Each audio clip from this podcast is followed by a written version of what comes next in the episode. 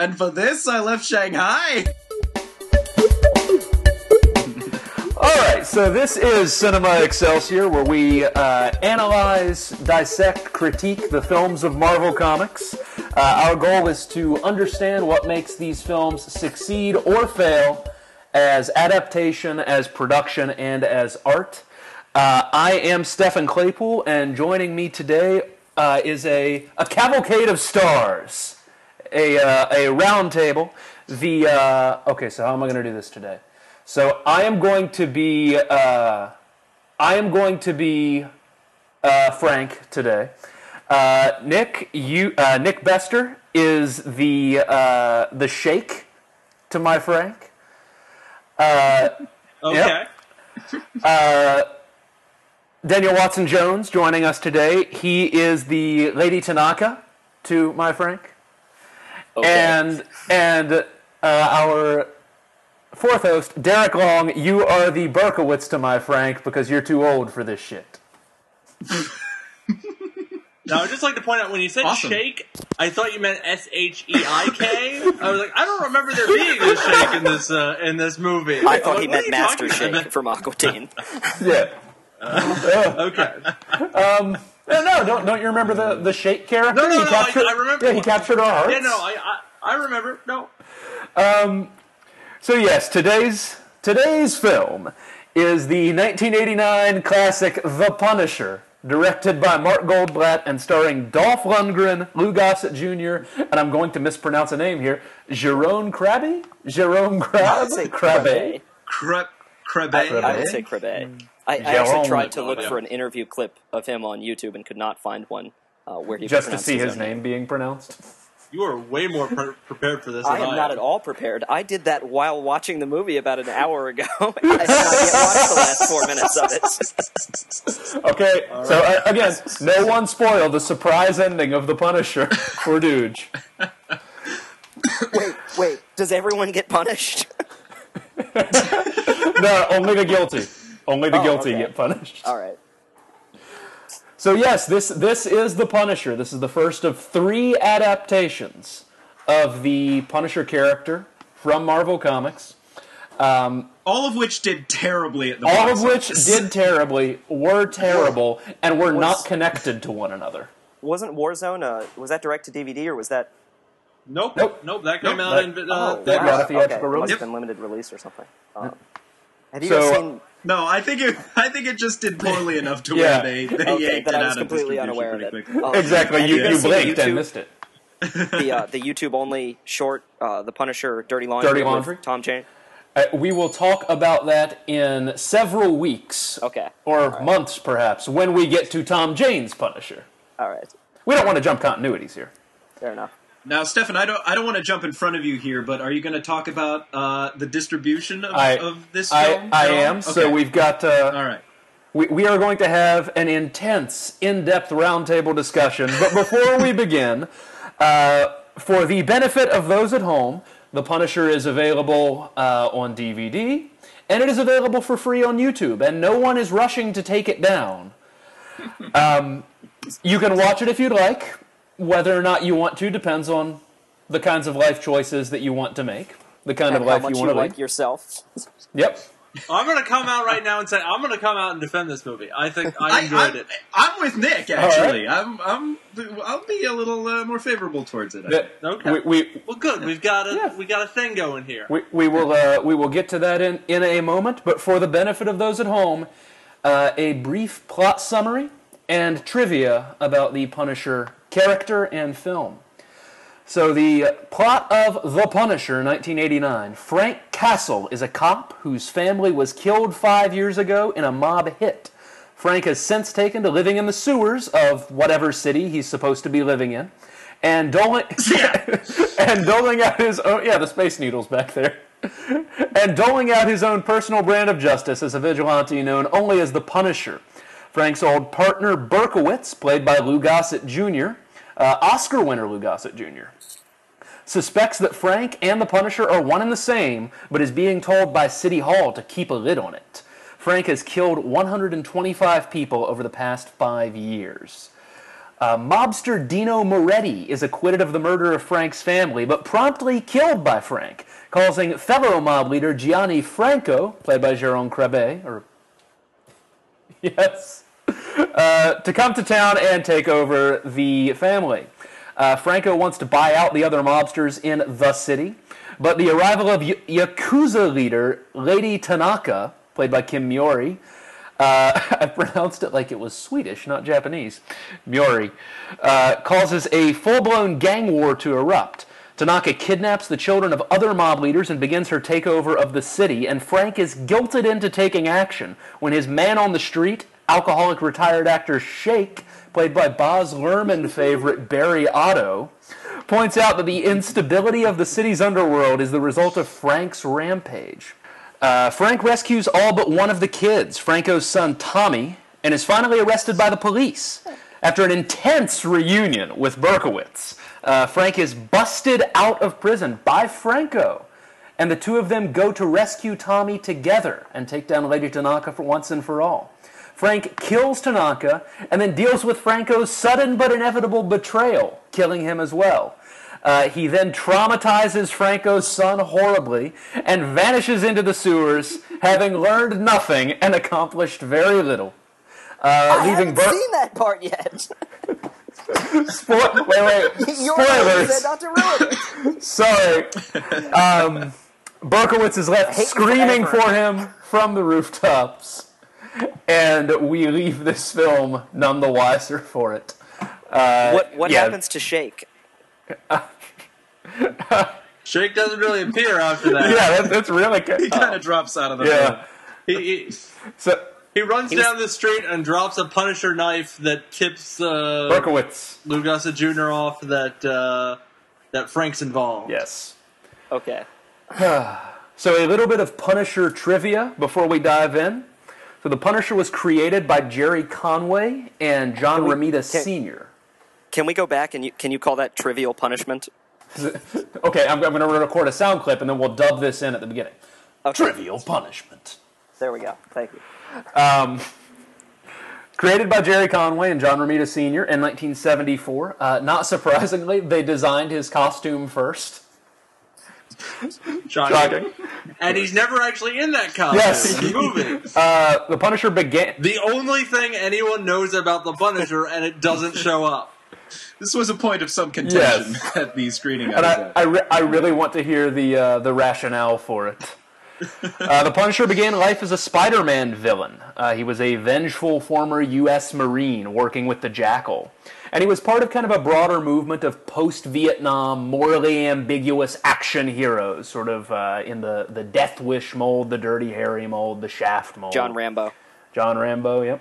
Well, in the, in the 80s, he was kind of reinvented as a Rambo esque or more Schwarzenegger like pure action hero. And at one point starred in three monthly comics. Three Punisher comics being published Wow. every month. Uh, his popular-. He was. His popularity collapsed in the mid 90s. Uh, and then the character underwent a few revamps. Uh, first, he committed suicide and came back to life as an avenging angel for, for God. That Obviously. obviously that didn't Happens all the time. that didn't last very long. I'm an avenging angel for God.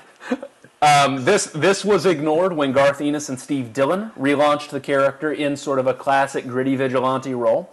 Uh, this was probably Now, when you I think it's when you say ignore, do you mean that they did not acknowledge it in they any did not way? acknowledge it in any way. That's awesome. I I think his name is pronounced Garth Ennis, but I'm not sure about Garth that. Ennis? I believe You're it's probably Ennis. correct. Um, this was probably the most critically and artistically successful version of the character, and he kind of existed more or less outside of the broader Marvel universe. Uh, this version died at the end of his series, so that's two deaths. And then he was relaunched back into the Marvel mainstream uh, by Matt Fraction in 2006 in more of a traditional comic book take. Now, the I have to mention this before we get to the film. The goofiest and most notable thing to happen to the Punisher. Wait, Pro- I think this Uh, may be the this may be the only Punisher comic that I have read. wait for it. Wait for Okay. it. It's probably the only Yep. one I've read. Um, goofiest and most notable thing to happen to him, at least in the last decade, uh, was his death again and dismemberment at the hand of Wolverine's immortal half Japanese bisexual son, Daken, who is not to be confused with Wolverine's hypersexualized claw footed daughter, X23. Frank is killed and then resurrected by Morbius as a Frankenstein's monster type patchwork character named Frankencastle. Not what I thought you were going to talk about. Yeah, about. I Nick, were you I- thinking of the Punisher kills the Marvel Universe? Yes. Okay. That's what I thought he was meant. And then I was going to object to that being the goofiest because I'm pretty sure the goofiest is Marvel meet is Punisher meets Archie because there's a crossover event between Marvel Comics and Archie Comics where Punisher goes to Riverdale. Of course. That's the goofiest. Um, oh my god. But yes, I was thinking of Yes. Pu- uh, Punisher kills the Marvel Universe. Yeah. Who wrote that? Do, does anyone know? Punisher know? kills the Marvel Universe? Yeah. I don't know. Um, the, the Frankencastle bit was eventually undone by magic. And that, Okay. that, now that all of this context is established, we can talk about the film, which was released theatrically worldwide, but not in the U.S. or Sweden, interestingly enough. Uh, Derek Long, why is that? Uh, well, the uh, studio that produced this film, uh, New World Pictures, actually went out of business um, in uh, before its U.S. distribution, and so um, they they didn't want to want to release it theatrically in the U.S. It, it was essentially direct to video in the United States. It was it was one of the very first actually direct to video films released in the U.S. So, so broadly, Very interesting. yes.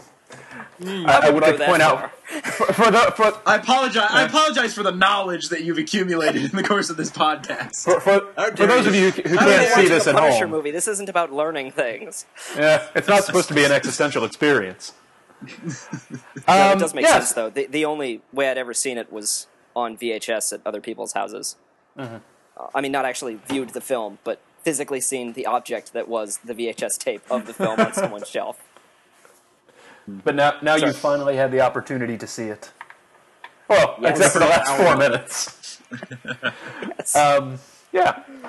So again, kind of the, the broad framework of the conversation is what makes this film succeed and fail uh, as an adaptation of the sort of comic character, but also as a standalone piece.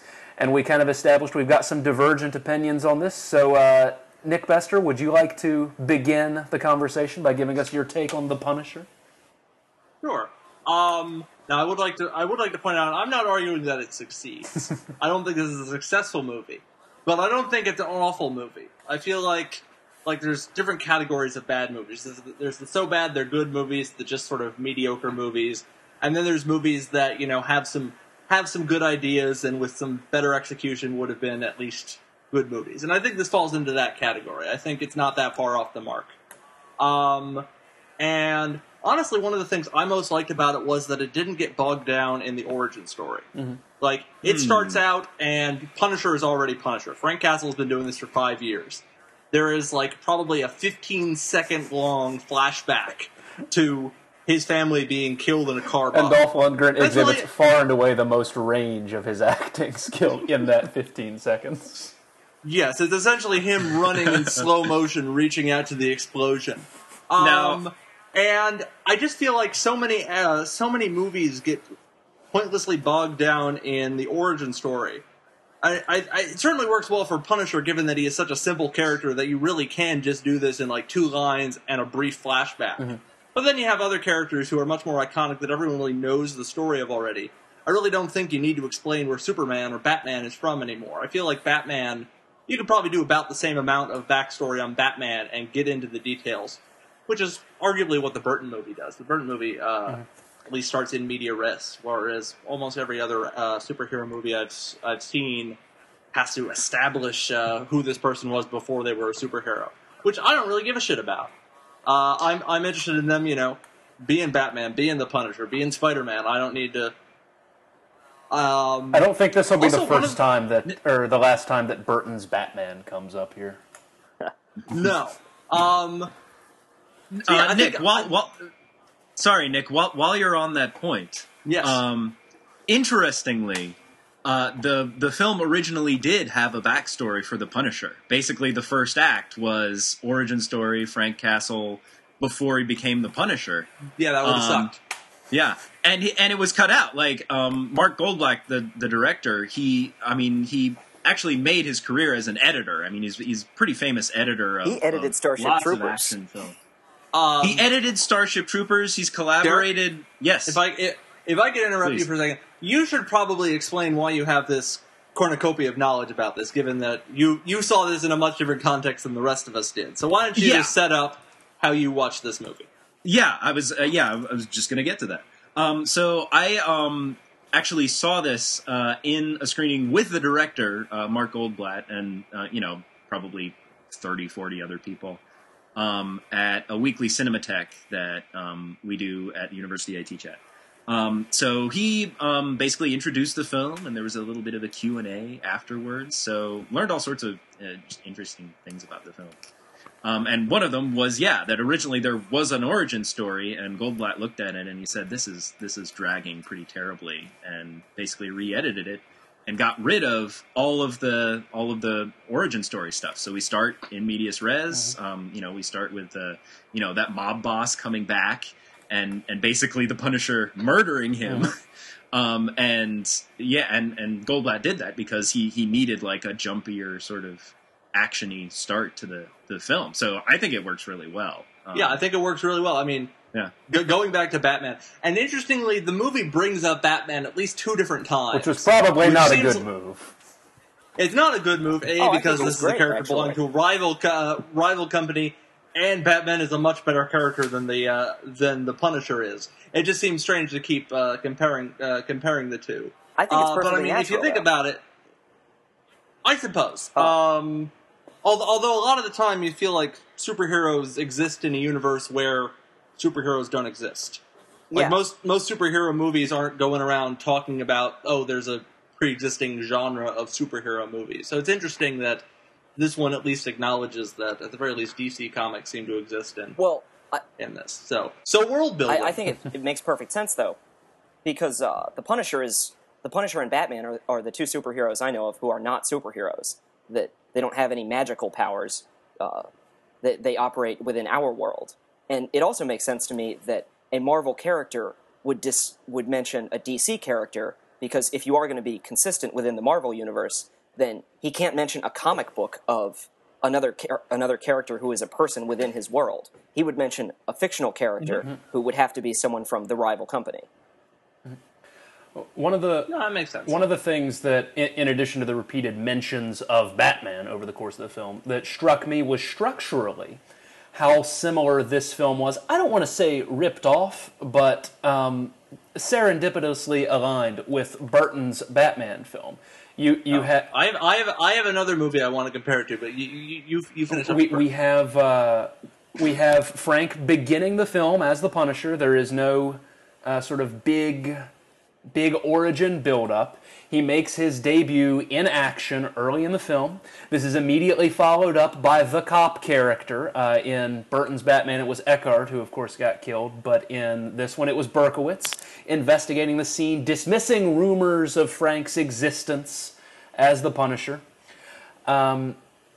the the one thing that we kind of miss is sort of the Vicki Vale love interest, but everything about sort of the way the character is treated by the authorities, the way the character functions in relation to mob bosses and criminals in the city, the way that um, much of the story is told from the perspective of other people investigating what Frank is doing. So in Burton's Batman, it would have been Knox and Vicki Vale, and in this, it's Berkowitz and what what was Berkowitz's partner's name, the spunky partner.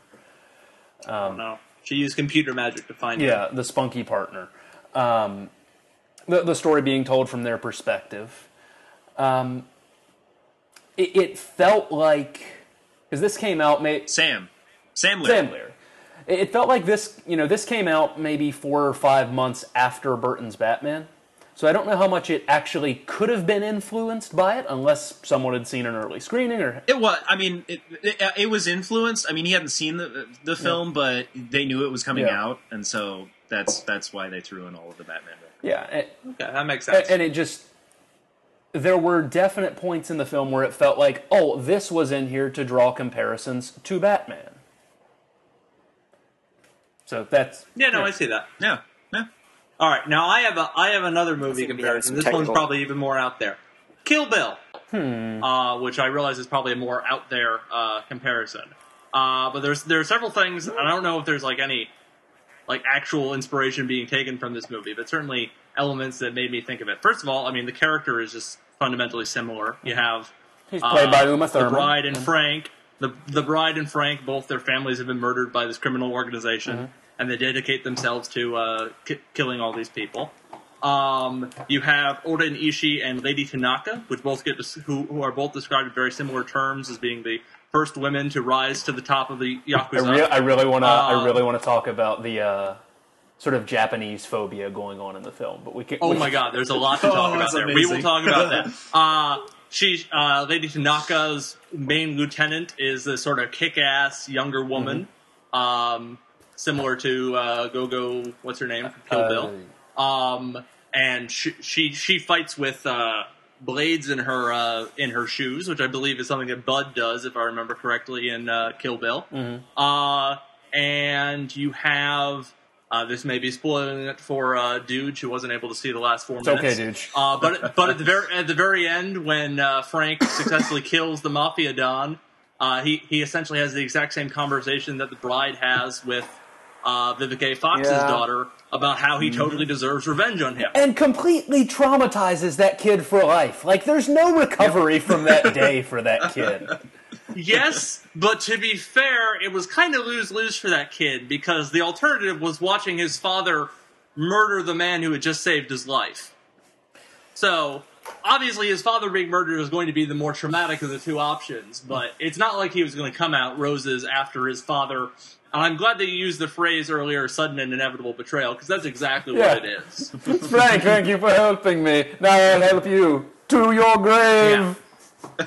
Um, so yeah, I mean, I don't, I don't think I would be surprised if Quentin Tarantino specifically said, "You know what? I'm going to borrow these elements from this little scene Punisher movie." Mm-hmm. But there are definitely parallels there that went that made me go, "Hmm, maybe." Well, well, visual Well, style too, Kill right? I mean, at the sorry, Go- like uh, in the um, just that that whole room where um, you know the the whole you know the ninja assassin squad like trains, Yeah. um, like it looks right out of Kill Bill, like the where the the, the crazy 88s basically are hanging out, right? Yeah, I mean, looks all like it's that. Is, yeah. Isn't, Uh, dude, you were going to say that something? Quentin Tarantino's shtick, though, like all of his all of his films tend to be an amalgamation of other films, and Kill Bill is nothing but I Yeah, mean, obviously, but Other it's lesser films. something. stuff. He's, I haven't seen all of the kung but fu he's also movies that it usually- references, but I mean, i- in my experience, Tarantino is usually pretty sort of forthcoming about wh- what he's borrowing Mm-hmm. from, and at least in my experience, I don't think he's ever identified the Punisher as being a text that he was borrowing from when he was making Kill Bill. Yeah. Uh, and it's certainly a possibility it was. Um, but And, and I didn't to, to necessarily fair, mean cer- intentionally. yeah. yeah, it's hard to say. And certainly the Punisher itself is borrowing from a long line of other films. And that, that was one of the things that, that struck me going through, and we can talk about this in relation to, uh, to The Skull. But this felt much more like a generic 80s action film than an adaptation of an established comic book character, to the point where I almost wonder if this had been a script, like an 80s action script, and someone dropped the Punisher in there without really understanding anything about the Punisher. D- Uh, Well, Go ahead. go ahead, Nick. oh no, I was I was letting you go ahead. Oh, sorry. You're so courteous. Yeah, well, I mean, the um, I don't know if that was necessarily the case. I mean, the writer um, is um, Boaz Yakin, Yeah. um, and he's he's pretty successful screenwriter. Um, he wrote like Prince of Persia, and he Mm-hmm. I like, think Now You See Me. a- yeah, now you see me. Um, safe. Yeah. Um, so I mean, I guess it's not out of the question. It- but I, am I not didn't- saying it was, I didn't get this, but it yeah, felt yeah. like it at times. Yeah, yeah. like like my theory of how uh, how Howard the Duck had been made, is somebody just decided to slap a duck randomly in Yeah. instead of Michael J. Fox. But I mean, on the on the front of you know like borrowing from other films, I mean the the whole plot point of our hero's family getting killed by a bomb in a car um, is right out of um, uh, a film called The Big Heat, which is a, a Fritz Lang film from the 1950s. Um, Oh, yeah, starring certainly. starring Glenn Ford. And cer- Um, certainly, so, yeah, the, I uh, mean, it's- the, the, the Oh, when yeah, I watched certainly- this, I, certainly- I thought Fritz Lang all the way through. Yeah. Well, yeah. I mean, certainly, certainly the their whole family's been murdered, and thus they're out for revenge. Element of it is the least compelling thing that I might might say. Oh, this is where it's similar to Kill Bill. Um, But it's it's dude, can you still hear us? You Yeah, yeah, I can hear you. recently. It's just it's whenever I talk, all of you guys get muted, and then all of the sound gets uh, delayed. So also, I just didn't Huh. have anything in particular to say at that. Okay, moment. yeah. I just as as I couldn't see you and I couldn't hear you, I just wanted to make sure you were you, you didn't have any Yeah. problems. I'm still here. Um, uh, periodically, I will make a wild eep noise. good. Good. That'll be productive. I think one of the one of the things that I definitely learned from the film, as someone who did not grow up reading Punisher comics, is on. I mean, if we go by that idea that this is a fairly generic '80s action film that cribs mercilessly from other films, the defining characteristic of the Punisher is the shirt. Yes. without the skull on his chest, I found it difficult to think of him as the Punisher, which probably doesn't speak volumes about the strengths and depths of this character. and, and is an interesting choice. So, Derek, um, do you? Uh, There, there is no depth Well, to when- this when you- character. His his entire Well, when you existence is built upon the fact that he just kills bad people. There's no complexity to him at all. It's just wish fulfillment Yeah. for for uh, the Charles Bronson crowd. Yeah. So, I mean, when when you said a moment ago that it felt like sort of a generic '80s action movie, I think in some ways that's actually what I like most about it. yeah. Like, I don't really, I don't really. Again, he's not a very de- deep character. I don't really give a shit if it's faithful to the Punisher because I have absolutely no investment in the Punisher as a character. But I thought, I thought it was a reasonably well made '80s action movies with enough sort of insane things happening there, particularly with the Yakuza, that I enjoyed it. Derek, did uh, did Mr. Goldblatt provide any insight into the decision to leave the skull off the shirt? Um, well, he he was asked, um, and his his response was was essentially that um, they didn't think it was it was necessary. Um, now I don't know. it's it's the single defining element of the character. This is reminding I me a lot of was- uh, Michael part of Bay's recent response to the, the Teenage Mutant Ninja Turtles, uh, and not thinking that it's important Part- that they be teenagers, no ninjas.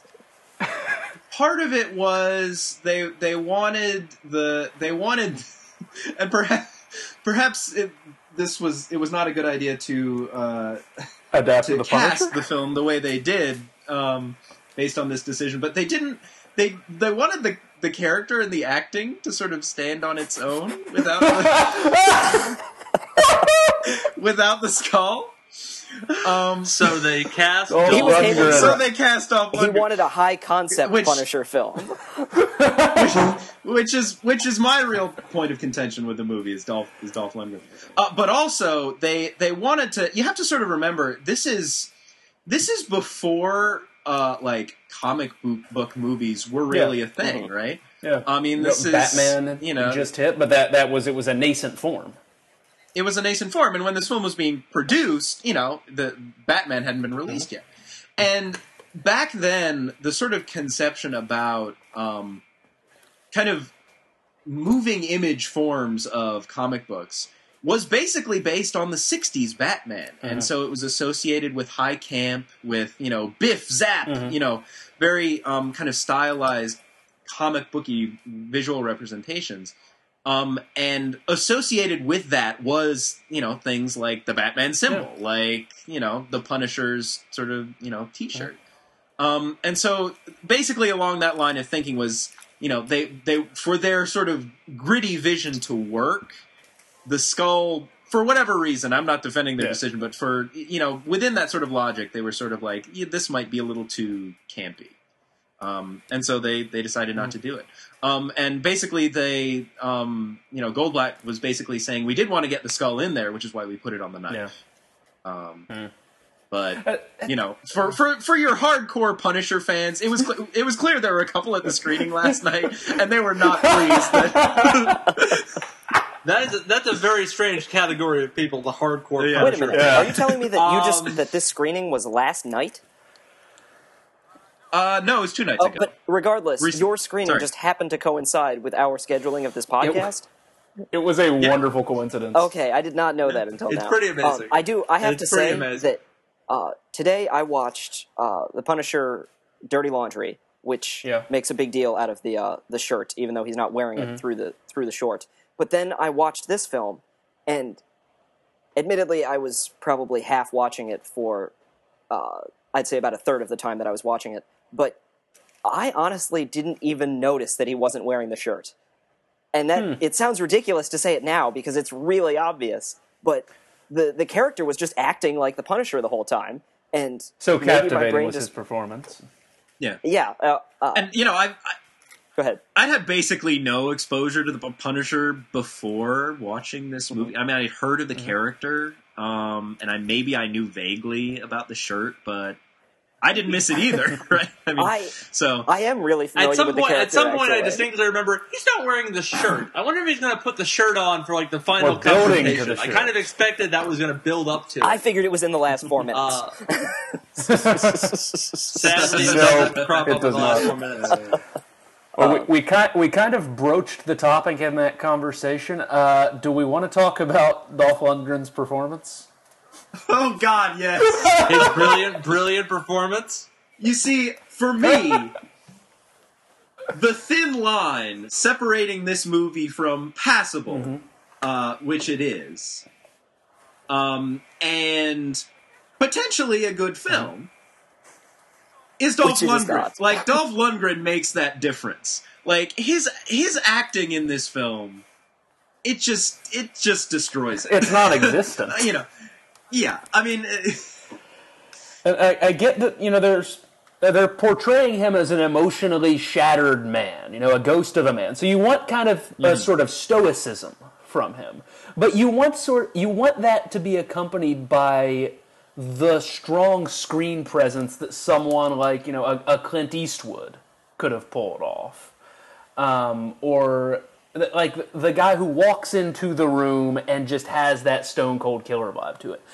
Well, there has to be gravitas Yeah. to it as well. And, and, and Um, Lundgren just he was Derek, are you claiming that that Dolph Lundgren does not have gravitas? Shocking. I know. I just don't want to hear this. Sorry, Nick. But no, he, Well, I mean, you know, it's it seems unfair to you know criticize it also for the accent, but like you know the the accent kind of ruins it as well, um, because it it it's just it's an extra sort of barrier to you know already the the acting is you know is kind of wooden, but you know then you then you've just got that extra step you have to I- take, and it's sort of I found him more compelling when he was not speaking, um, which is Yeah, which is not yeah. a good sign.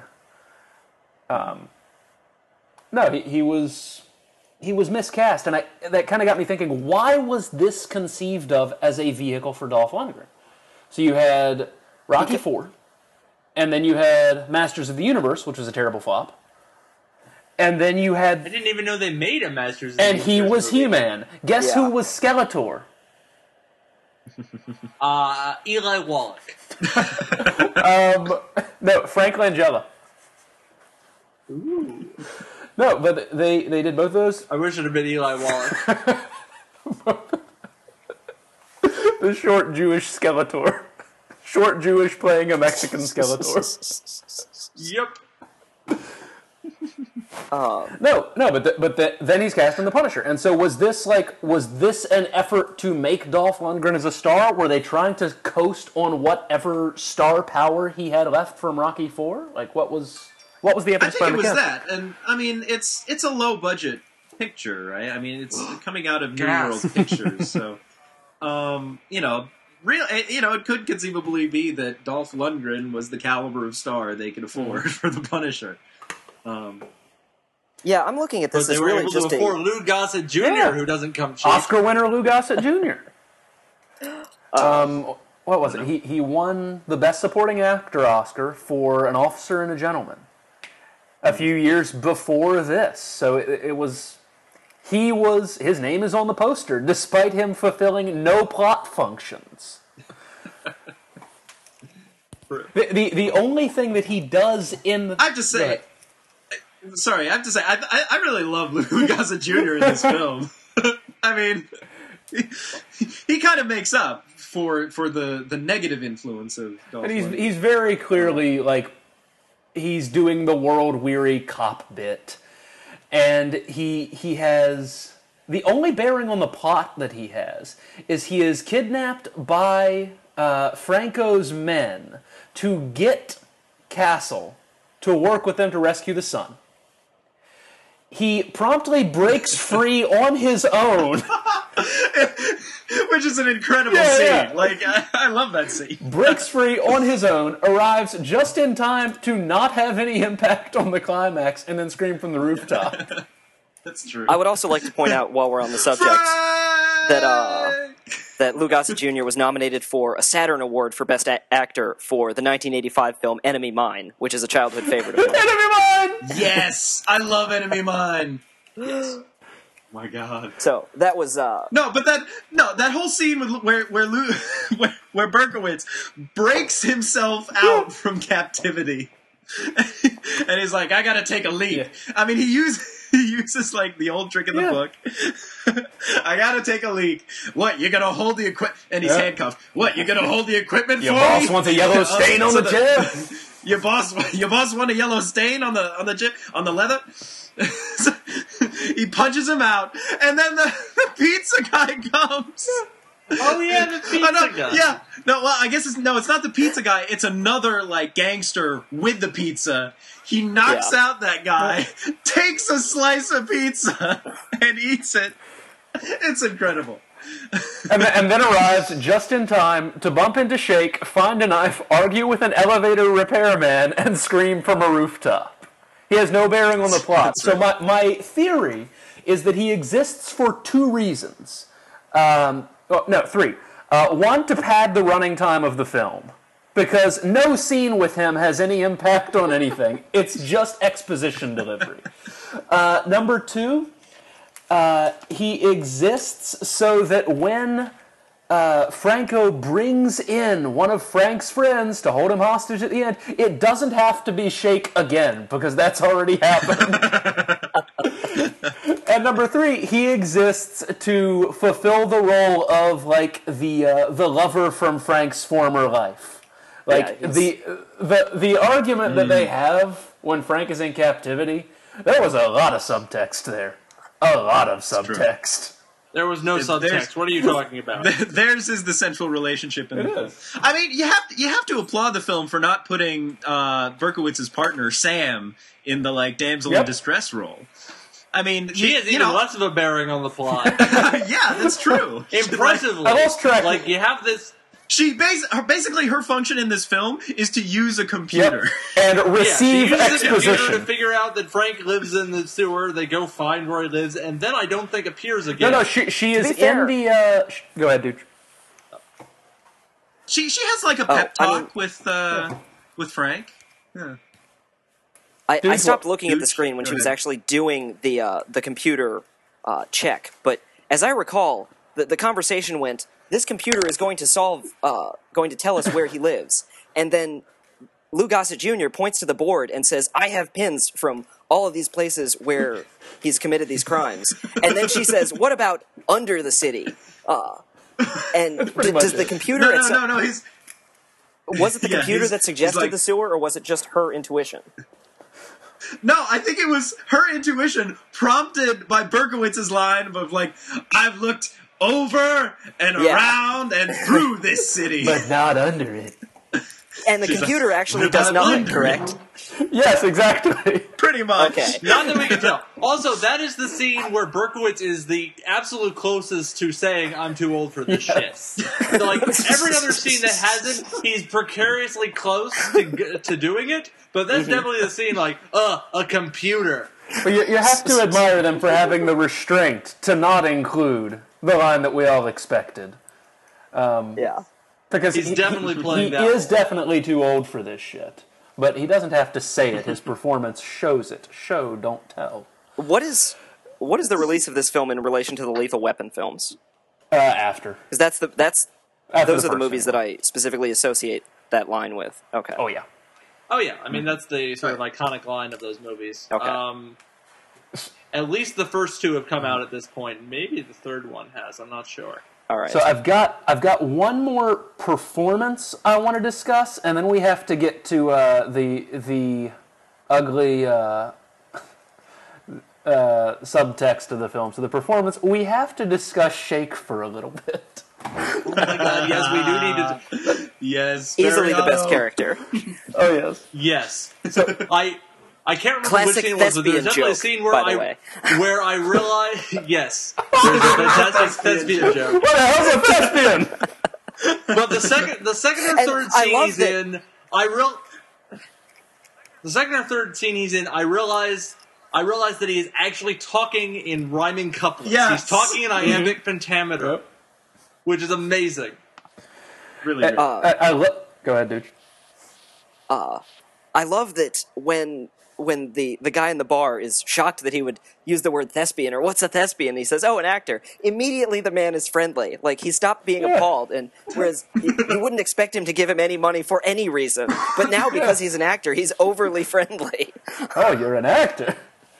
An actor. I, I love that that sort of little introduction to him, and then I love how we first see him meeting Frank with the remote controlled Oh, yeah. whiskey delivery. So yeah, the, RC uh, car. Frank, Frank has an RC car, like with a truck bed on it, onto which he has set a bottle of whiskey. The car drives around the corner of the bar, turns around, and like a- Shake follows doesn't- it like an What was it? It does a Like a- three point turn. It actually Yeah. goes into reverse. It doesn't just do a loop. and Shake follows it like a uh, an old cartoon character following a dollar bill on the end of a fishing line. Yes. follows it around the corner, and Frank is standing there looking stoic. It was bizarre, and it was oddly whimsical for Frank.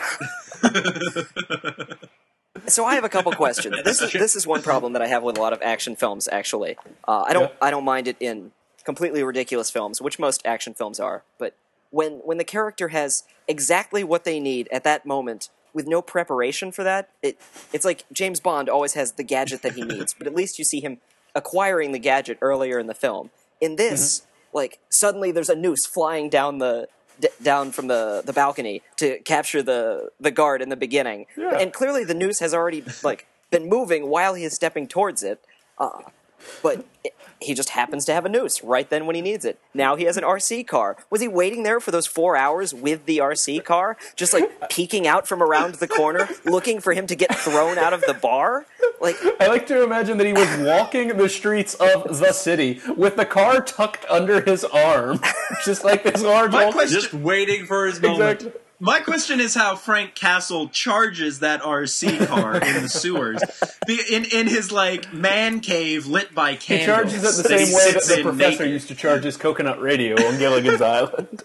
The same way Ed Begley Jr. makes toast. To be fair, I mean, with the exception of those two things, and as I recall, Frank Castle's uh, armory is not particularly sophisticated. He has like a couple guns and then an enormous number of knives, And guns that he finds. which I yeah, find is, infinite knives. which I find really That strange one of- because I'm as I don't really know much about the Punisher, but I'm pretty sure knives are not an iconic part of how he works. Yeah. He shoots people.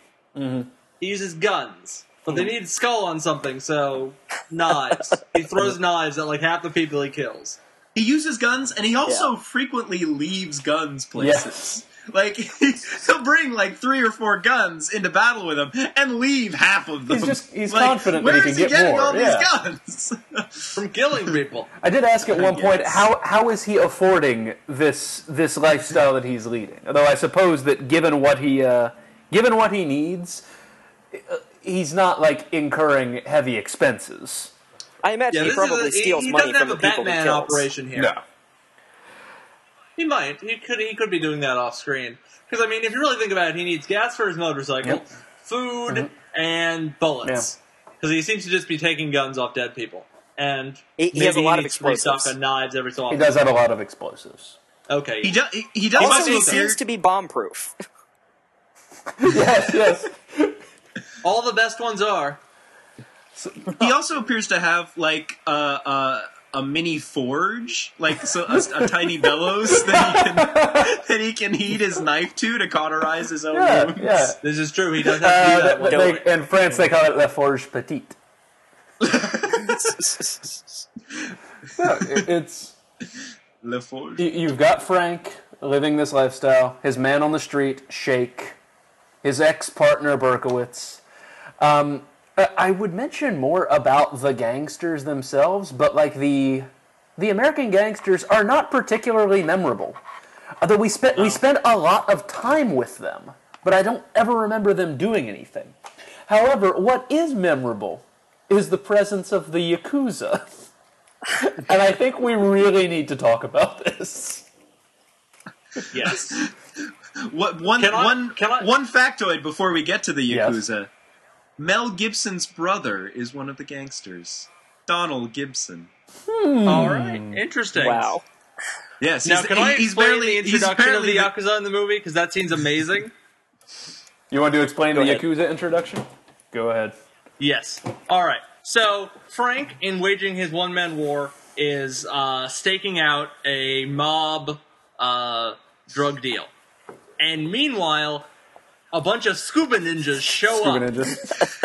yep. Scuba ninjas is the only way to describe them. That's perfect. I was very pleased later in the movie when I discovered that they were in fact ninjas. I was just sort of thinking, oh, they're scuba ninjas. Then they turned out to be the yakuza. Um, so there's this bizarre, fairly incoherent scene I felt where We should uh, come back you to the editing of the film. sides.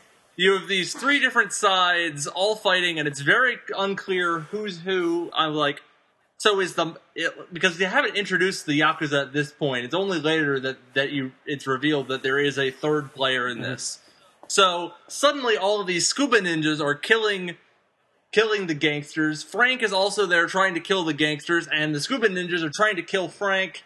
And then Frank has to jump on top of a car and shoot the guy driving it. When you say this, the as you're describing it, I'm only ima- I'm imagining Frank as Frank Reynolds from It's Always Sunny. Wild It card, would be much better. Sorry. I'm Yeah, sorry. if it had been Danny DeVito the whole time. that, that would be uh, amazing. gravitas. Um, no, so the, the scuba ninjas show up, and then it's established that uh, the yakuza is infiltrating the city and wants to take over uh, the criminal activities there. And they are led by Lady Tanaka and her uh, her mute American daughter and her her gang of roving ninjas. I did not get that that was her daughter. I thought it was just like her. her It was mentioned like once. She adopted a mute American girl who is always with her. Yes. Um, The- the- the- and this is the scene where it's established that just like O-Ren Ishii, she is the first woman to rise to the top of the Yes. Yakuza, unless she means serious business. she um the the only thing that I could think of when I was watching this is you contextually you place it in its time. This was 1989. It's not outlandish to think that you know in the same way that some people were concerned that Nintendo buying the Seattle Mariners was indicative of a Japanese takeover of the US. That that same fear was being played to here. It's like Japan's rising up again. It, we we got our American gangsters. That's fine. But we got to keep them Japanese gangsters out of here. Oh yeah, this the was the- yellow the yellow peril element of that, and yes, the the weird, insane yellow peril that some people felt about the, the Mariners is amazing. I remember reading an article uh, for that on the undergrad, and the person who wrote the article was absolutely convinced that the obvious next step was that Nintendo or some other Japanese company was going to either move the Mariners or buy a team and move it to Washington. And then bribe bribe American Congresspeople with tickets to baseball games.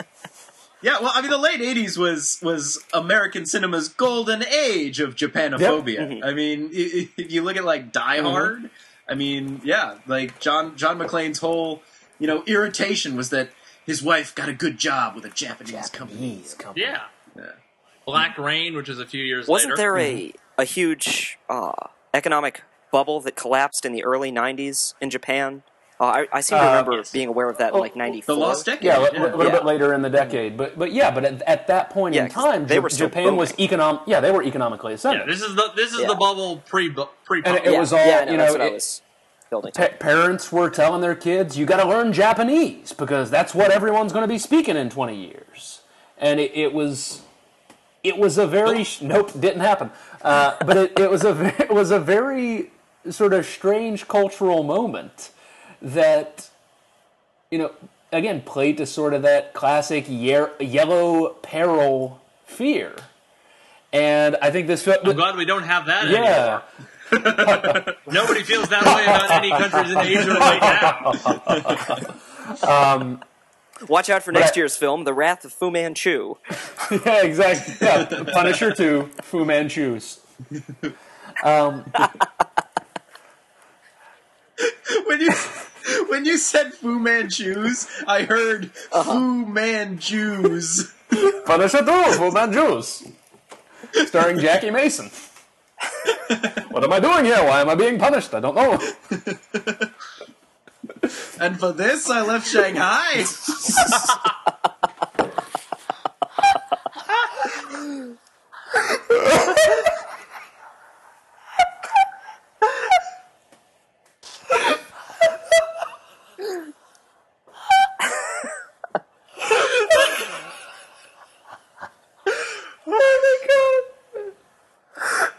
Sorry. I would watch that movie. the Jew from Shanghai. Okay. All right, recompose. yeah. Um, but no, there- there's sort of the Can we call it peril thing. Shanghai Holidays? Sorry, go on. You can call it anything you want. Get your shit I'm, I'm man. struggling. All right, all right. Let's- deep breath. No more Jackie Mason impressions for you, Derek. Please don't. Sorry. keep, keep a lid on your Jackie Mason. Um, That's like Yeah. a euphemism. what? So, but again, our, our last Marvel film, Howard the Duck, we had the bizarre uh, Japanese, the kamikaze truck stop, and in this one we've got sort of the the very prominent uh, Japanese subtext. I will be interested to see when we watch Captain America next uh, for our next film. and We'll we'll get to that a little bit later. Uh, will the Red Skull, in fact, be Japanese?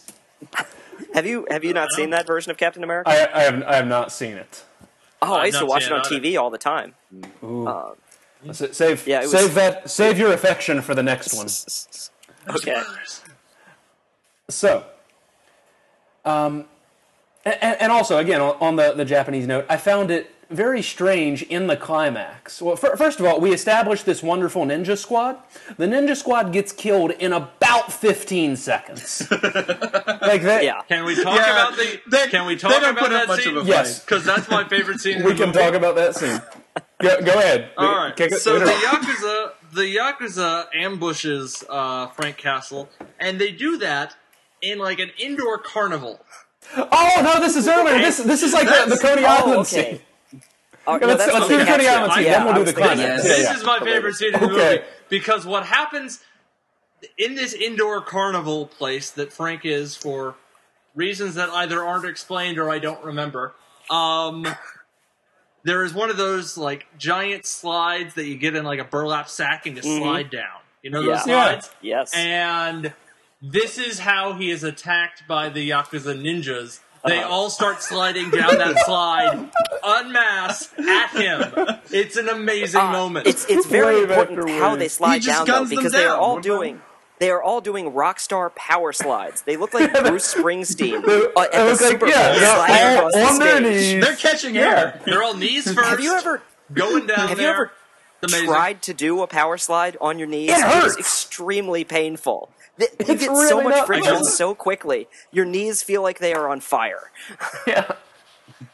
Yes. Although I have to imagine a slide like that's you know pretty you know, It's conducive to stuff. Rockstar Power Slides. It's going to it's going to be easier than just doing it in a normal situation. But yes, it's very impressive. And is that is that the scene, or is it a later scene where uh, there's about a minute straight of uh, of Frank shooting his gun? That's an I Uh, can't that's, that's an earlier scene when Frank Wait. Ambushes uh, or breaks you- into the the club with oddly like bodybuilder Oh, strippers. Yes. Yeah. Because Oh, the entire time he's doing that, he's making a duck face. like he's making that like pouty thing. Uh, He's Lundgrening. It's it's very Yeah. important that he is shooting only slot machines in that scene.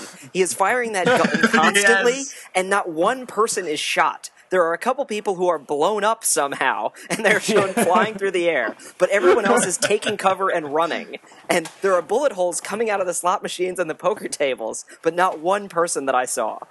So uh, uh, this film is constantly. dude, dude, it's very important to know slot machines are extremely explosive. this is just common knowledge. Everyone knows that. I'm pretty sure that you can see the grenade launcher on his assault rifle, but I don't recall him ever firing it. But it looked like there were grenades going off. Several times in this Nope, film, nope, we, just slot machines. we have moments where expectations are set up and then dashed. When, when Frank was dropping into the slot, the uh, the club and start shooting it up, we had been treated to shots beforehand of like bodybuilder women working as strippers. The obvious setup was for this to be like a Diamonds Are Forever type fight scene where the bodybuilder strippers take on Frank in like a knife fight. Doesn't happen. Just an odd bit of texturing in the background. Fleshing out the world, I guess. Before before we get too far into this, Yes. um, it might be worth uh, talking about how this this film uh, was made entirely in Australia. I wish you would have mentioned that an hour ago because we are an hour into this recording. well, Yeah, you know, yeah, yeah. it's, it's we're just shooting the. it's uh, yeah, when you were saying uh, an unidentified city, it's Sydney. oh yeah, it's uh, that where explains that explains set. Lundgren's thick Australian accent. Um, no, it, it's what what was the uh, what was Ozploitation? It's an Ozploitation film. it's an exploitation film. Yes. Before we get too far from the club scene, I, I just want to point out I feel like the Punisher is usually fairly stealthy in his, his setup. like he comes at a situation in a way that normally, you know, he's hiding up on top of the building, he's observing Mm-hmm. how people are moving. He he sneaks in uh, in in this scene, he comes through the skylight, guns blazing, into the center of a room so that he has to turn in 360 degrees to shoot everyone around him. Which he doesn't. He misses everyone, Yes. but kills every slot uh, machine. He's And I a don't terrible recall seeing- Punisher. I don't. Re- there may have been guards firing at him, but I don't remember them. All I remember the the reactions being were people running from him, which seems insane. Yeah. Well, would you run toward what him? that scene, what that scene strangely reminded me of was Face Off. The the architecture of that of that bizarre casino is exactly like where the uh, not the climax, but like the pre-climax of Face Off happens. Like where like all of the all of The the foreplay. the terrorists. Yeah, where all the terrorists' best friends, druggies, hang out, and then there's the big clash, Mm-hmm. and there's like people crashing through skylights. Oh, I felt yeah. like the architecture, set design of the casino was exactly like that part of Face Off. Hmm. Okay. So we, we've gone Oh, down a little bit of we've we've jumped back two major fight scenes. So we've got the club. If we pull out to that, then we have the Coney Island scene with the uh, yakuza on the slides. And then if we we go back to what we were what got us on this show was the climax of the film when Frank and uh, Franco have teamed up to rescue little Franco, and they uh, well, okay. So I, I think his name was Tom. was Tommy. I do have to bring us back to. We, we need to talk about the kids for the moment. For a moment, Oh, and the yes, of reason we need yes. to talk about the kids The slavery. are yeah. f- first of all, the, okay, so all of the mobsters' kids are kidnapped by the yakuza and are going to be sold into slavery. Uh, Frank breaks them all out except for Tommy. He fails to get Tommy.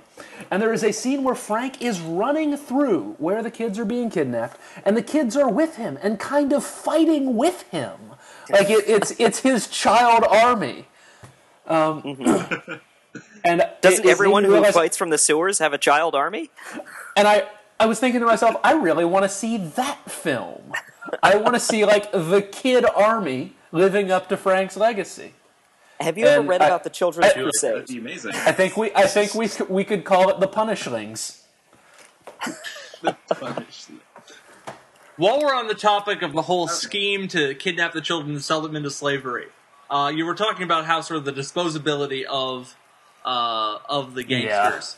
And there's a fantastic scene where the gangsters the gangsters have agreed to pay to get their kids back, which they're going to get double crossed. No matter what they pay, they're still getting sold into slavery because why the hell Yeah. not? But there's this great scene where all the gangsters, with the exception of Franco, are there like waiting for the yakuza to show up Oh, and- uh, and they're drinking champagne and they end up being poisoned. But the best part about this is one of the one of the guys stands up to the yakuza, and the mute American henchwoman takes off her earrings and throws them at this guy Yes. and crucifies him. Literally Yes. crucifies Yes. him. Put these spiky earrings through his hands, pinned to the wall. Mm. With her with her earrings, which do come up mm-hmm. later at the mm-hmm. very climax, the last fight with them, those earrings do play a role. I, I love that, and I also loved that when the double cross happens, uh, the way it happens is uh, the Yakuza bosses walk in. They, for all intents and purposes, say, This is a double cross. And then everyone in the restaurant, which consists mostly of like middle aged people who, late middle aged people who kind of look like Martin Mull and Betty White, yes. jump to their feet and pull That is, guns. that is a perfect description for the clientele. Yes, that's that's who's in this restaurant. They specialize in serving Martin Moles. Um, stand up and all pull their guns. Yes. Which are, but fr- from a Yep. dramatic perspective in the film, all of the guns have silencers on them, and there is no dramatic sting of music or interesting cuts, so it proceeds exactly like this. This is a double cross. People stand up in an orderly fashion, hold out their guns, and it sounds like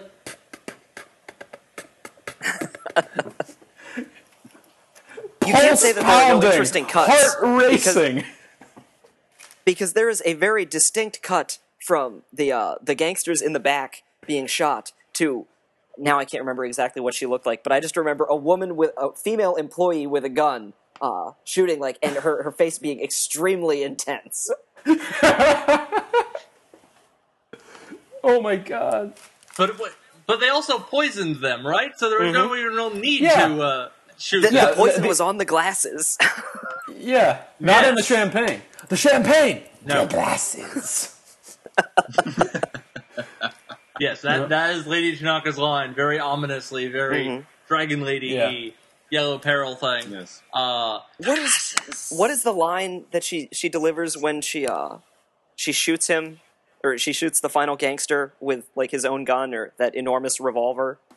And She shoots puts it in him his poorly, because by the way. She she blinks and twitches like really badly when she shoots the gun. Like it's the first time the actress has ever held a gun. Yeah. Uh, but there's Oh, some what did- what did she say cheesy line that she delivers. I can't remember. Um, anyway, I forget it. Um, yeah, so we, we have to go back to the climax and talk about, first of all, all of the ninjas that Mm-hmm. we have established as being horrible killing machines Yeah. uh, are shot dead in about 15 seconds. in the Boxer Rebellion. yeah, they're all Yeah, yeah, exactly. they're literally like they're literally like the elevator opens and they're all just standing there mulling milling about with with Sitting. katanas and Frank and Franco just mow all of them down. Yep. Like two of them aren't immediately killed and Frank dispatches them with them in, within a minute. yeah.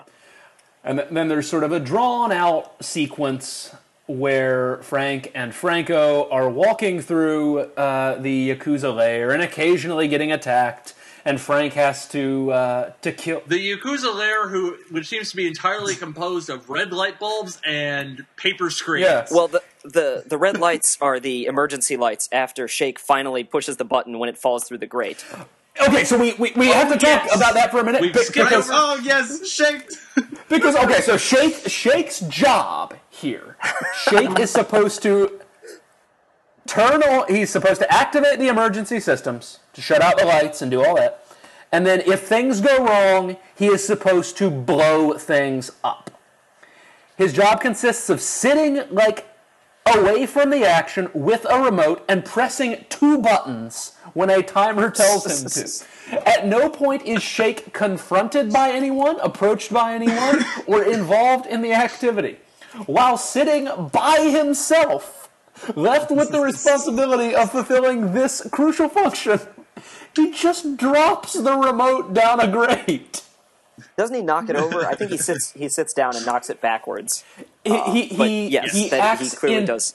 Yeah, he, he, he endangers the plan purely by his own incompetence, which is So, predictable. so he spends the rest. Of, he spends the rest of the movie with one of the Punisher stiletto knives, like trying to poke down there and stab the remote Mm-hmm. with with the knife to uh, trigger the uh, trigger the uh, button. Well, you know was how self-centered to and unreliable yeah. Well, actors eventually, are. doesn't he shoot the second? he button, shoots though? the second button because that's how you press the buttons. second Yes. button. That, that's like the that's like shooting the switch on the television set.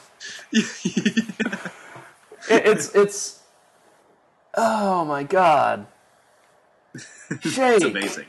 You see, there's the, the thing about that whole sequence though is that it's genuinely funny. I think. Oh yeah. Mm-hmm. Like it's it, it's not just it, it's like the, the Shake is incompetence has been comedy, comic relief. his incompetence is completely motivated by his character. And Yeah. so, where in a lesser film this might be seen as some sort of plot contrivance, here, even though it is a plot contrivance, here we completely believe it because it's Barry Otto being Well, Shake. but it's it's like I feel like that's the, the setup of that is it's supposed to be comedic and it's supposed to raise tension because you're like, oh, is he going to be able to, to fulfill his function? But Mm-hmm. in practice, because of how unmotivated it is by any action occurring around him, it's just him sitting there screwing up. It's it's like the saddest thing It's I've ever even seen in my life. It, it's a man, a man failing at the one responsibility anyone saw fit to give him at this point in life, and then desperately trying to fix the problem by stabbing at it with someone else's knife. That is a good summation. Yeah, it's not. It's not like an explosion went off and startled him, and he dropped Yeah. the uh, dropped the remote. He's literally just sitting there Well- looking at a looking at a stopwatch, waiting for time to run out. Look at the look at the character that they've built though he's he's a clearly intelligent uh, probably not talented but you know he's mm-hmm. he's an intelligent person an actor who is is not completely out of his mind like a lot of homeless people are but is, is so mm-hmm. drunk that he is living on the street and his only friend is the punisher so he's obviously a screw up. Everything, We should not have higher everything is turning up expectations. shake. Um, Oh my god. Although to be fair, he is a dude who talks in iambic pentameter just in everyday life. That might be a sign of mental illness. Let's That's. Or true. But talent. my point is that he there is nothing about him to indicate that he is competent in any fashion. No. And yet he is trusted with this crucial responsibility. Well, there's no one else. Well, one, one of the goons could have done it. Although, get, given how poorly they handled uh, Berkowitz's escape, they probably would have seen similar results. yeah. The other thing I love about Oh. Shake's character is is is that I mean, presumably, Oh. this film is set contemporarily, right? I mean, it's supposed to be set in in the 80s Um, Yeah. But Shake, I mean, he's not just any like out of work drunk hobo actor. He's a Shakespearean Yeah, actor. I just realized before you But said he's that that that's where his name comes from. Oh yes. yep, that's where the name comes Yeah. from. yeah, I just got that like a- as about a paragraph ago. Yes. It's a very, it's a very Dickensian kind of a uh, character. You, you That's what I mean, a like- period piece. Like he's not he's not even like an 80s Shakespearean actor. He's a Shakespearean actor from Victorian Yeah. times, right? I mean, he's a Shakespearean actor that would appear in a Charles Dickens novel. Like he's just so ludicrously anachronistic. I love he's, He's great.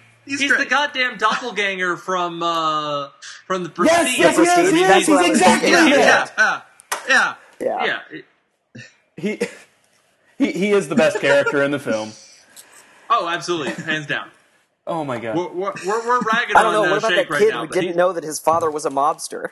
My dad's not a gangster. and and, and he- that, Uh. also, incidentally, that kid is wearing the worst blazer I've ever seen in my life. Um, He's Does Australian. Shake give exist in the comics? Uh, is he a real? Is he a real character? Not to my knowledge. No, the, Damn there are not a lot of recurring. There Punisher no, characters. there is no there is no justice in this world if Shake is not the recurring uh, ally, homeless ally of the Punisher. Uh, I, I don't I don't know who was in charge of Marvel at that time, but if they didn't go, obviously we need to in- integrate this character into the Punisher. it could have been their Harley Quinn. What the fuck? Exactly. Well, Uh, it's not I- I too feel- late.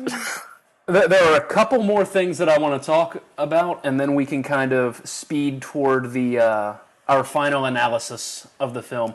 I did want to mention uh, again, playing into the yellow peril thing. Lady Tanaka is inexplicably dressed as a geisha for the final fight. It's a bit more kabuki makeup, I felt. But Fair yes, enough. there's definitely she's weirdly like while she's threatening to slit the throat of the child.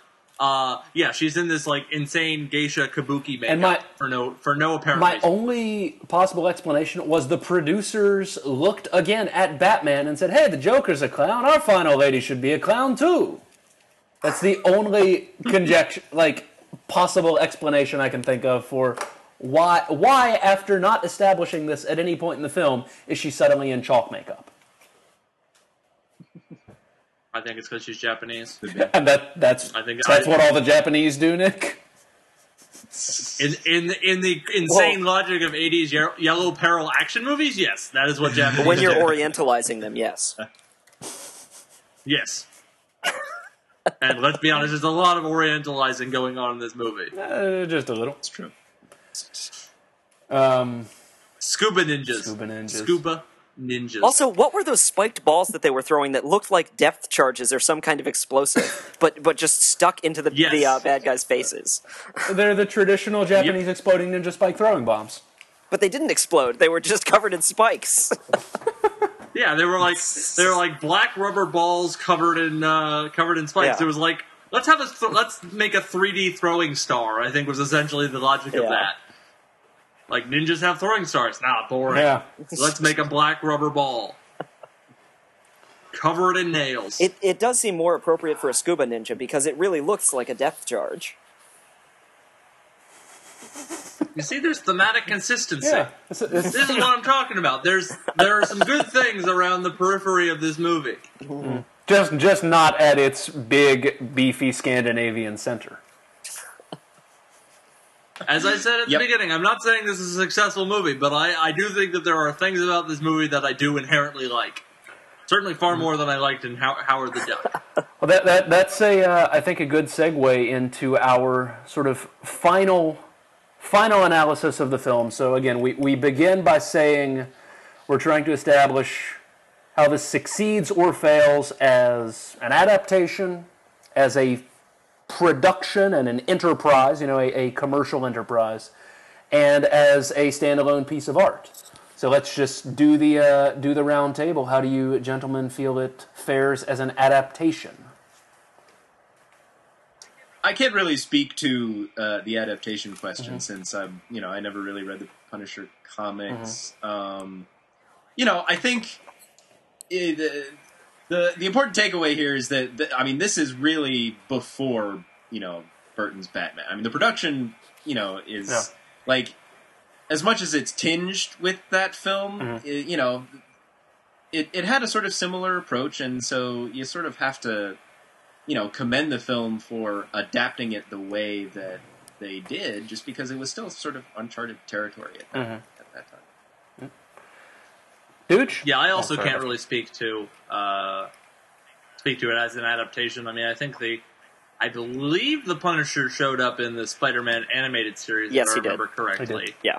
Uh, and otherwise, really, the only other thing I know him from is Punisher kills the Marvel Universe, and the fact that every comic book shop in the world sells that T-shirt with his skull on it. And again, we go circling back to the idea that this is the only thing that's important about the character. Um, so yeah, A- as I said earlier, I just think, I think in terms of sort of a mid-grade '80s action movie, it does enough things right for me to forgive the things it does wrong. I, Dooch? I, I actually, my experience with the Punisher, sort of directly, uh, is yeah from the Spider-Man animated film, Punisher kills the Marvel Universe, and uh, from the the John Travolta Tom Jane movie. but I, I've also I've been aware of the character for a very long time, and as I recall, like back in the the '90s, uh, before I started seeing Batman or Superman T-shirts regularly, the only superhero shirt that I saw of any kind was the Punisher shirt.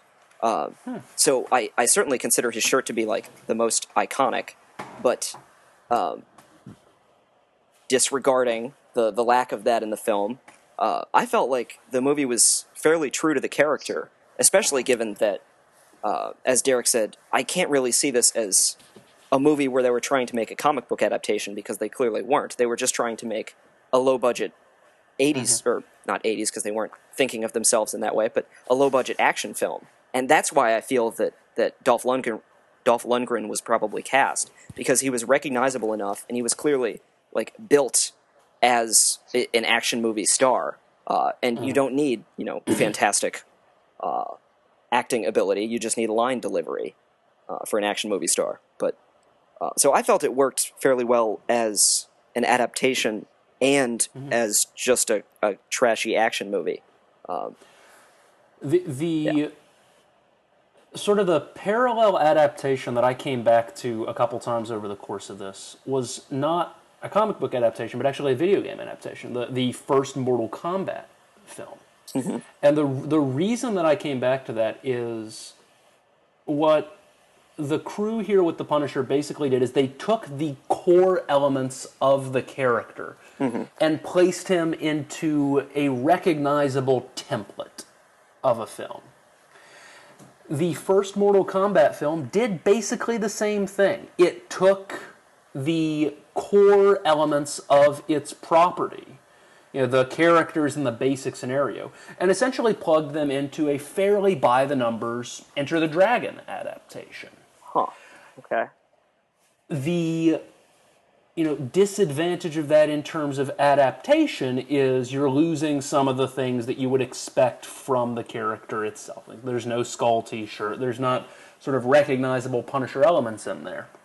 But if the core the core of the character is intact and placed into a more medium appropriate or medium uh, established within a medium context, I think that that makes this stand up as an adaptation a little bit more strongly than if they had just like tried to be extremely loyal to the comics because they were thinking of it as a how do we put this idea into this context. And I think again to your point Derek at a point where this had not been done a lot where comic book films were not something that we really knew how to do yet that may have been the right approach to it. as a film, Well, we're still. Sorry, as a film, um, I don't know. It was fairly paint by numbers. There were a couple of enjoyable things about it. I'm gonna. I may regret saying this later. I actually enjoyed Howard the Duck more. What? And, and the, the reason for that, You crazy. the reason for that is, although Howard the Duck is undeniably a worse film, in really every conceivable way, It does have a better. Uh, it has a better theme song. I think we can both agree. and, and it, it has it has some energy. It was like a lot of people trying really hard to do something and failing miserably. And the Punisher felt like a lot of people kind of trying to do something and sort of missing the mark. And I'll take a spectacular failure over like a pseudo mediocre accomplishment any day. Uh, I'm not volunteering to watch Howard the Duck again, but I had more fun watching Howard the Duck. I will def- I will definitely be watching this movie before I watch Howard the Duck again. I mean, I'm not sure I'm going to go out and watch it regularly or anything, but Yeah. if if sometime a year from now somebody goes, "Hey, you want to watch Punisher?" and I was like, "Yeah, all right." Well, I will say I- that like uh, the the Goldblatt, the director. I mean, because he's an editor. I mean, basically, his job is to save films. Like Yeah. he's he's sort of saved, however you know, however successful you want to say that happened. Um, lots of you know, just sort of train wrecks of films, um, and made them into something a little more kind of manageable. Um, and while he didn't like directly edit this film, I mean, he definitely had you know editing control over it. I mean, he, Uh-huh. he said he did, and at some points he you know exercised that. You know, as in like cutting out the the, the whole backstory. Uh-huh. So I think like just viewed in terms of like the craft of making a movie, um, it seems like sort of a cop out to say this could have been a lot worse, but it could have been. Like this movie could have been a lot worse. I absolutely believe Um, that. and Yeah. I think for I Oh, think yeah. for what it is, it's it's pretty successful Mhm. actually. For a low budget B eighties action film, I you know, Yeah. I you know I think I think you could do a lot worse than that. I I have to say that in comparison to Howard the Duck, I feel like Howard the Duck. Uh, I am probably more likely to watch again because it is. I got the sense from it that it's it's sort of akin to The Room in that it is so bad that the more that I watch it, the more I will enjoy it because I will be getting mm-hmm. exponentially more joy out of the badness of it.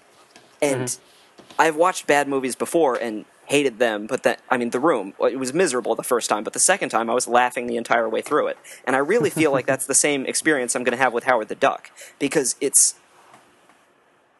I, don't know how to put this, but uh, there's just a lot about it that is so absurdly bad that it it didn't like I don't know how to put it. I didn't feel offended by its badness. I just felt like ashamed for the people who embarrassed for the people who made it. I think part, point- part of it part of it also is like your expectations going into a film. I mean, a film like The Room or Howard the Duck. Mhm. You know, if you've never seen it before, chances are you've heard about it at some point. Yeah. And so you kind of set your expectations low. And I think what maybe makes Howard the Duck successful in that regard is that you have low expectations for it. And the film actually surpasses or underpasses, underwhelms underpasses. beyond your beyond your greatest lack of expectation. Um, Very true. You know, in, in a in a way that is that is pleasurable, that's enjoyable. And here, I guess I just had really low expectations for the Punisher. Yeah. Um, and the the film surpassed them. Like the film, and I was like, you know what? Yeah, I agree. not bad. That's that was my So and on the and on the topic of the room, we took you to see a like a screening of it with like fans calling Yes. out It's crap. not the This fir- is true. And not that was the a ideal. mistake. That was not. That was a mistake. That was not how you should have watched the movie. The uh, that way. I- but then, as I recall, immediately afterwards or later that night, we watched it again, and you enjoyed it. If I yes. remember Oh yeah, they were within the Well, same this is- day. yeah, Uh, We This should is not. interesting. We should not have taken you to a screening. For but your I first cannot experience. imagine any scenario in which I would have enjoyed it the first time. Uh, That's Well, there- no, possible. this but I is- think that, I think the screening did didn't help because I you weren't even that. even able to like appreciate Mm. how bad the lines were because everyone was yelling over it or throwing spoons and crap. this is actually really interesting because like before maybe 2007 2008 or something i mean the room was really really cult i mean Yeah. it was really only known in in los angeles Yeah. and so you could actually like go to a screening and it and it be comprised of people who are actually seeing it for the first Yeah. time just because they'd heard about it from word of mouth or whatever. Nowadays, if you go to a room screening, it's going to be full of people who like absolutely know the film in and out and have their whole series of Yeah. riffs and they're going to be like mm-hmm. screaming at the screen the whole time. And yeah, t- the first time you watch The Room, you actually have to try and watch it seriously because the dialogue in itself like is bad and funny and unless you understand that unless you have a context in which people are not screaming over it the entire time you're actually going to miss Yeah. out It's because um, I'm- o- you know, only like, only through an attempt to genuinely understand can we fail to understand and thus spiral into madness. yeah, I couldn't have put yeah, it That was I feel fucking like you have beautiful, to. Yeah, you have to meet a film in the context there. in which it was made. Uh, Um, if you meet a film on the road, kill it. Yeah. Um, so, I, so, I, had one, I had one point just Yes. um, in everybody's sort of summation. It seemed like all of us or most of us brought up uh, the logo again, Mhm. the, the symbol. I was just thinking. Uh, I certainly wanted to see it more, but I don't necessarily mean that he needs to be like wearing it all the time. Just that it was acknowledged in some way, like if it had just like been like painted on the side of his motorcycle, for instance. it's on his dagger I think that. But That's the dagger's subtle. a small little thing. And that just looks like a, a like a Nazi dagger. That just Yeah. seems like something I would expect an SS officer to be uh, to be using. It doesn't seem that iconic. So I mean, I understand him. He doesn't need to be in like the all black jumpsuit with the uh, with the '90s uh, pouches belt uh, like he is in the comics. Um, obviously, that's a ridiculous look. I don't necessarily mean he needs to like have it painted on his shirt at all times, but just Well, don't, just don't for that to somewhere somewhere be in the motif of him like he's got Mm-hmm. painted on his wall in his sewer lair or it's on it's on the uh, gas engine of his bike or something Don't worry. In future I just- adaptations, we'll see the entirety of that ridiculous look. I just find it really interesting, like that. Yeah, I mean, we're all we're all sort of latching on to the the skull, the T-shirt, and you know, the people who I was at the screening with did that as well. Um, and now, I mean, it's it's it's interesting because now we consider that like part of the logic of It's the franchising brand. a superhero film, right? Yeah, it's the brand. Whereas in 1989, like. Who knows who the Punisher Yeah. is, right? Outside of like hardcore fans, there's no idea that you can actually make a brand out of the Punisher. I mean, true, they sell like you know they they sold Punisher T-shirts Yeah. in, in comic book stores, but it was still a really Uh. niche market then. And now that like comic book and superhero films are like the biggest business in cinema, like that becomes part of the visual logic of how you actually Yeah. like make a superhero film. Is you have to have the you know whatever iconic symbol. Is associated with with your character, Yeah. Um, Yeah, I mean, not before- only Yeah. not only for the fans, but also as a brand that you can use to like to merchandise to spread this just this very idea of hey, there's this character, the Punisher. Um, you know, and it works. Like that was basically the only thing I knew about the Punisher. and, and that was, I mean, that was sort of the basis of the marketing campaign for Burton's Batman. I mean, you had everywhere that you looked during that period of time, the bat symbol was there, and that was used to sell the film. I remember seeing VHS copies of the of uh, the film when I was a kid, and there would be no title, no description, just the bat logo. Yeah, it's just a black And box. it- it- yeah, it's- and I mean, inter- it's- before uh, Uh, before Batman Begins came out, there were a bunch of different pitches for uh, Batman reboots. I think it was Aronofsky's was the one where Yeah. Batman at no point actually is in the bat Yeah. suit, and that seems heretical. The idea that you wouldn't put them in it at some point. So I, I find it interesting that these these two films being made at the same time, Burton so strongly embraced the branding aspect of it, and, and The Punisher did not. Not that that was the difference in the performance between the two films, but it's an interesting approach to. Oh, to I think idea. I think Because you'll there find that co- it is. I think you'll find that it is. If he was wearing that Yeah. shirt, we'd all be talking about the Punisher now. No one would know who Batman is. Well, it was I because really- it was because Burton's Batman. I mean, they had a conscious franchising strategy for that film, right? I mean, they brought Prince on Mm-hmm. board to do you know that album with the Bat Dance. yeah. Um, you know, the, Uh, I mean that that film was made from the get go to be franchised, to be you know merchandise. Whereas if, you know this B action film, Yeah. like they were probably just praying that the film would would make a profit. They- they were praying that Yeah. the film would be released, and it wasn't. Yeah, and it wasn't. I actually enjoyed the fact that the that the logo wasn't in it because it seemed like it wasn't a failure. It was a con- as you said, Derek, a conscious choice to move into a more realistic world where a, a, a person who's doing this, uh, you know, who's actually trying to take revenge for their family, he wouldn't be walking around in a in a shirt that would identify him to the public. Like he's a criminal. He's he's trying to go under the radar. He- he's he's not going to adver- emblazon Well, this have- on his vehicle. He's not going to Where's my brand? mark up his lair have with the it then why have the skull knives? He's clearly because wants he's to leaving have a calling card card. so that so that in the criminal underworld people will be afraid of him. Like clearly he he's trying to identify the crimes with his his symbol, but not himself. Uh, that he wants to create that, that sense of fear, uh, it, and also to identify him to the police, or to identify these crimes to the police, and say that you know these are not just any other gangland killings; these are specific my vengeance from gangland one killings. person. Okay, Alright. I can buy that.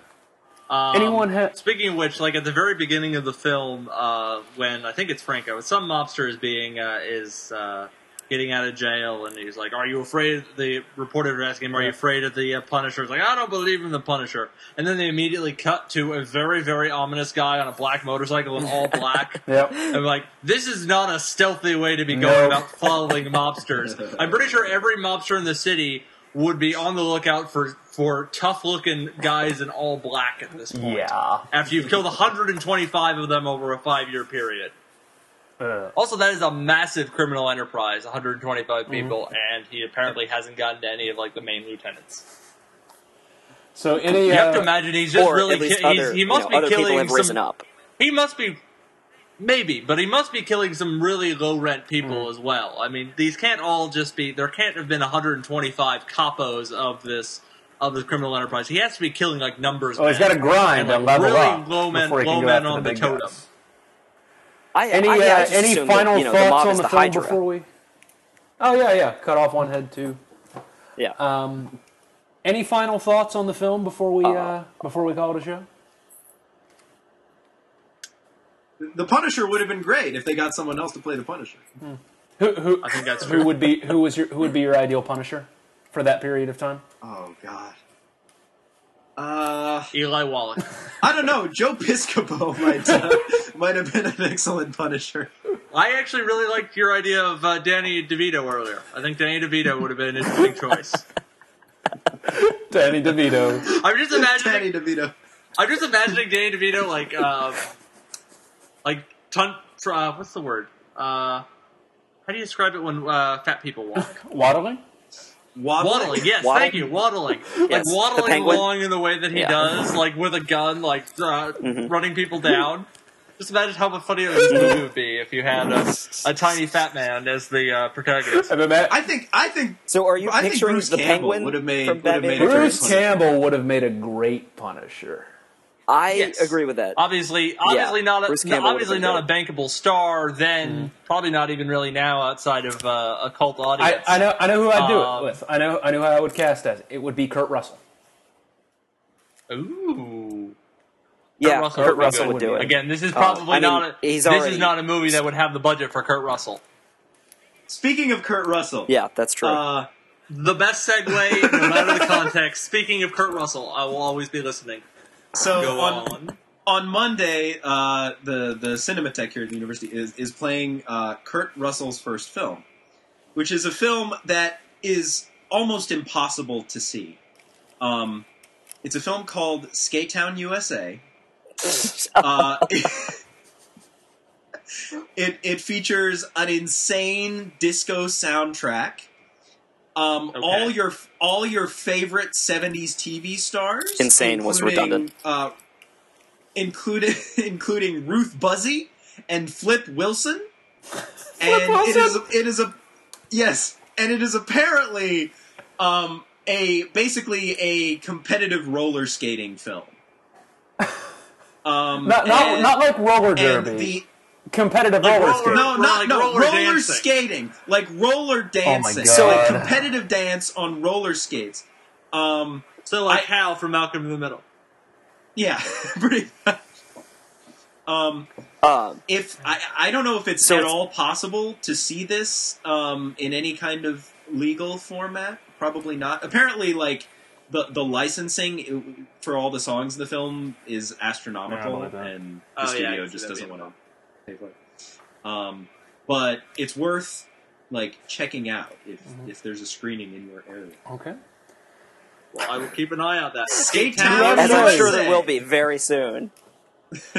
So, i- Uh, in a final analysis, the film is uh, not not irredeemable. It it has some good qualities to it. It is hampered mostly by its uh, its casting, and maybe a little bit of over reliance on some established tropes, but uh, not terrible. And we may see down the road possibly the most tolerable of the three Punisher films. The three unconnected, starring different Punishers, set in different continuities, Punisher films. Um, I have not seen any of the I Punisher actually- movies, so I can't. well- I, I cannot speak to that yet. Well, obviously, I've seen this Punisher. the Tom Jane, uh, the Tom Jane and John Travolta one is actually very uh, watchable. I think it's one of the better comic book adaptations uh, from like at its time period. It did it much better than a lot of other films have.